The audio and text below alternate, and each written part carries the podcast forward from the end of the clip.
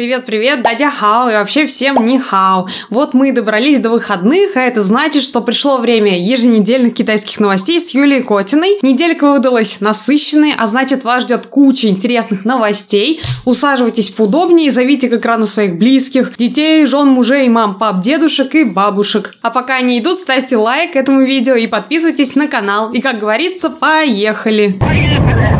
24 апреля в Китае отмечали День космонавтики. Этот день берет свой отчет с 1970 года, когда в космос был отправлен искусственный китайский спутник Дунь Фанхун, Дун Фанхун и Хао один. Ну а первым тайконавтом стал Ян Ли Вэй, который полетел в космос от партии в 2003 году. Так как праздник большой, а Китай развивается, то там ответственно подошли к этому событию и презентовали много различных программ и планов по захвату космоса с помощью мягкой силы. Так, к 2025 году Китай планирует открыть на Луне первый межгалактический институт Конфуция, а также запустить сеть китайских ресторанов Панда Экспресс с доставкой до капсулы проживания, а также провести сеть 5G на Луну. Ладно, ладно, шучу, это спойлеры из не очень далекого будущего. А пока Китай планирует лишь провести на Луне интернет с целью улучшения качества связи и навигации для дальнейших полетов, а также для космонавтов, чтобы пока они находятся на Луне, могли смотреть Дуинь и не отставать от новинок кино на Земле. И это не шутка. Как сообщил У Жень, главный конструктор китайской лунной исследовательской программы, благодаря развертыванию интернет-услуг космонавты смогут смотреть телевидение, а также пользоваться Wi-Fi,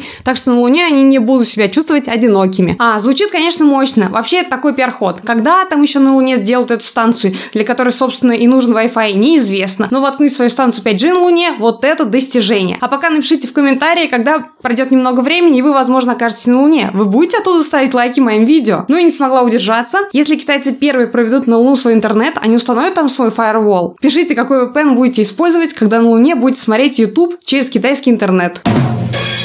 Кроме того, Китай хочет провести испытание технологии 3D-печати для строительства на Луне. Тема и замысел следующий. К 2025 году планируется запуск зонда Чэньэ-8, который должен приземлиться на дальней стороне Луны, взять пробы грунта, провести другие исследования и потом вернуться на Землю. И именно с его помощью планируют испытать возможности 3D-печати на Луне. И как пояснил все тот же Увей Жень, если мы хотим оставаться на Луне в течение длительного времени, нам нужно создавать станции, используя ее ресурсную базу. Вообще, это детали одного большого плана по освоению Луны и созданию создании Международной космической станции. Подходить к этому проекту планируется в три этапа. К 2028 году построить модель исследовательской базы, а уже к 2040 году предоставить итоговый проект для проведения исследований космической среды и научных экспериментов на Солнце, Земле и Луне. И когда результаты исследований будут проанализированы, тогда уже перейдут в режим модернизации и улучшения из экспериментальной исследовательской станции в практическую и многофункциональную лунную базу. Кроме всего этого, Китай планирует развиваться в пяти основных направлениях по исследованию космоса. Изучение и поиск пригодных для жизни планет планет,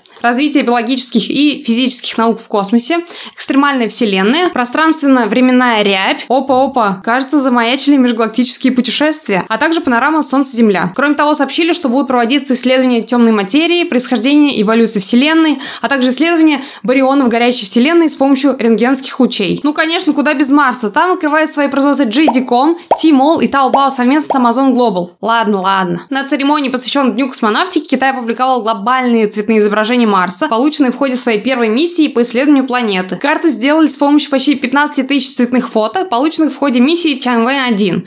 Пока изучали поверхность Марса, китайцы обнаружили 22 геологических объекта и назвали их в честь известных китайских городов и деревень. Ха, считай, колонизировали. Ну, теперь точно придется учить китайский, а то как люди смогут понять, что там за китайские названия на Марсе.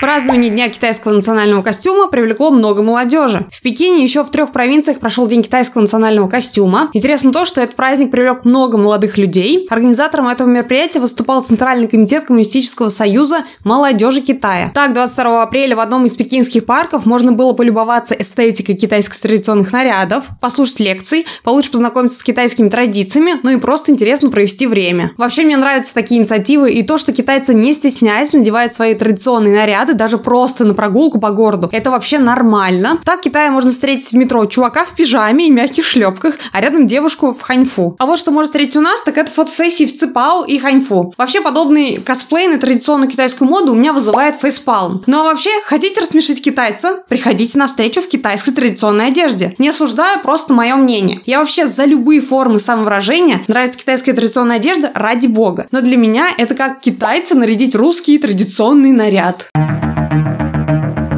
Образование в Китае. Немного новостей про образование в Китае. Гонконг хотят сделать образовательным центром. В городе планируют запустить кампанию для стран, которые поддержали китайскую инициативу «Один пояс, один путь» для привлечения иностранных студентов. Как несложно догадаться, Россия входит в состав этих стран. Кроме того, в состав инициативы также входят такие страны, как Саудовская Аравия, Казахстан, Италия, Южная Корея, Малайзия, Вьетнам и Нигерия. На эту инициативу хотят выделить больше миллиона долларов. Бюджет потратит, естественно, на маркетинг, куда сейчас без рекламы. Продвигать Гонконг как столицу образования доверят маркетинговым агентствам из стран выше. Так, посчитаем. На продвижение выделяют 1,26 миллионов долларов. Переводим по курсу, это 82 рубля за 1 доллар. Получается 103 миллиона рублей. Делим на 8 стран и выходит почти по 13 миллионов на страну в маркетинг. И это на 2 года, ну, честно говоря, не густо. А вот интересно, это только зарплаты специалистов или вместе с маркетинговым бюджетом? Кроме новостей из Гонконга, есть новость о том, что в Китае откроется Российско-Китайский университет при участии Федерального вуза Якутии. СВФУ и Чанчунский научно-технический институт реализуют совместный проект по созданию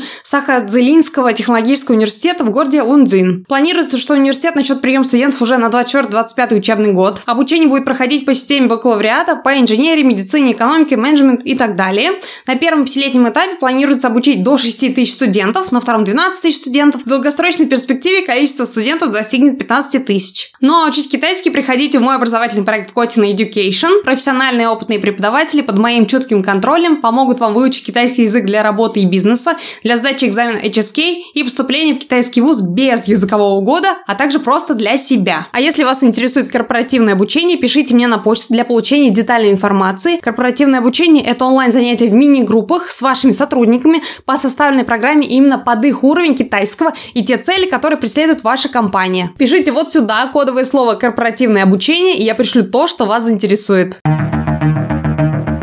Так, почти 18 тысяч человек в России считают китайский язык родным, а также он входит в число самых изучаемых иностранных языков, как заявляют представители сервиса SuperJob после опроса пользователей. Конечно, такой интерес к китайскому связан из-за сближения наших стран в торгово-экономическом плане, а также в сфере научно-технического прогресса Китая. А что думают россияне по поводу обязательного изучения китайского в школах? Группа Мосопрос провела исследование, где об этом спросили москвичей. Самый центр-центр Москвы согласен с обязательным китайским. Ну еще бы, там и так у каждого по репетитору репетитору. Но вот чем дальше от центра, тем больше несогласных. Вот по регионам тоже надо провести актуальные исследования. Мне кажется, что в среднем будет 90% против обязательного, а лишь малая часть будет за. Но что касается Москвы, то если подытожить, 34% за обязательный китайский в школах, 66% против. Ну погодите пару лет, думаю, что цифры изменятся. А что думаете вы по поводу введения обязательного китайского языка в школах?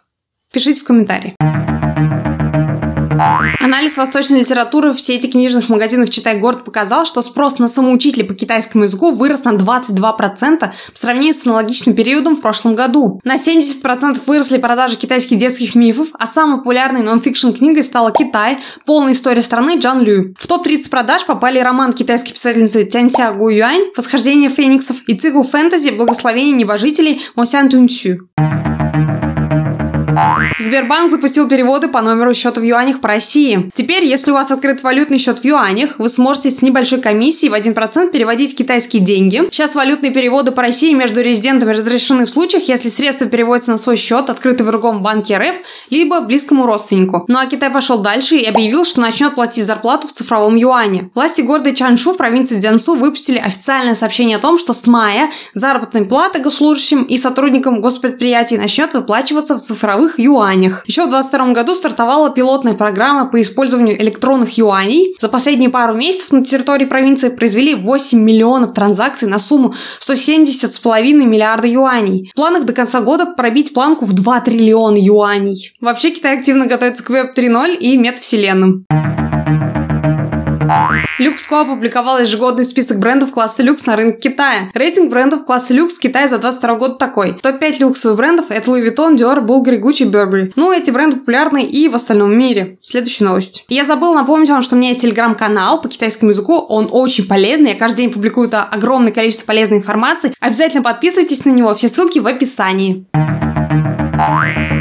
Adidas после того, как отказался от покупки угурского хлопка, стал отдаляться от Китая и китайских денег. Чтобы популяризировать свой бренд с новой силой, бренд планирует выпустить спортивный костюм с надписью «Джунго» во всю грудь. А также в новом дизайне должны быть отражены элементы традиционной китайской культуры, говорит глава китайского подразделения Adidas Адриана Сью. Pepsi запускает несколько игр и музыку для более активной коммуникации с аудиторией молодого возраста в пространстве метавселенной Вичата.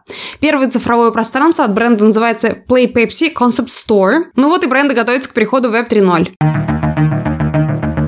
Скоро в кинотеатрах будет больше китайских картин. Обе страны сильно заинтересованы в взаимных показах в кинотеатрах. Заместитель генерального директора компании Москино Юлия Врагина сообщила. Сейчас, конечно же, у нас есть большие планы провести фестиваль российского кино в КНР. Более того, это вызывает интерес у наших китайских коллег. Насколько будут актуальны российско-патриотические фильмы в Китае, неизвестно. Надеюсь, они не додумаются отправить на прокат в Китай какого-нибудь Карлсона с Галустяном или полицейского с Рублевки. Ну а я жду с нетерпением китайских фильмов в кинотеатрах. Кстати, напоминаю, до выхода крутого фильма с Джеки Чаном в российском прокате осталось совсем немного. Премьера должна будет состояться 4 мая.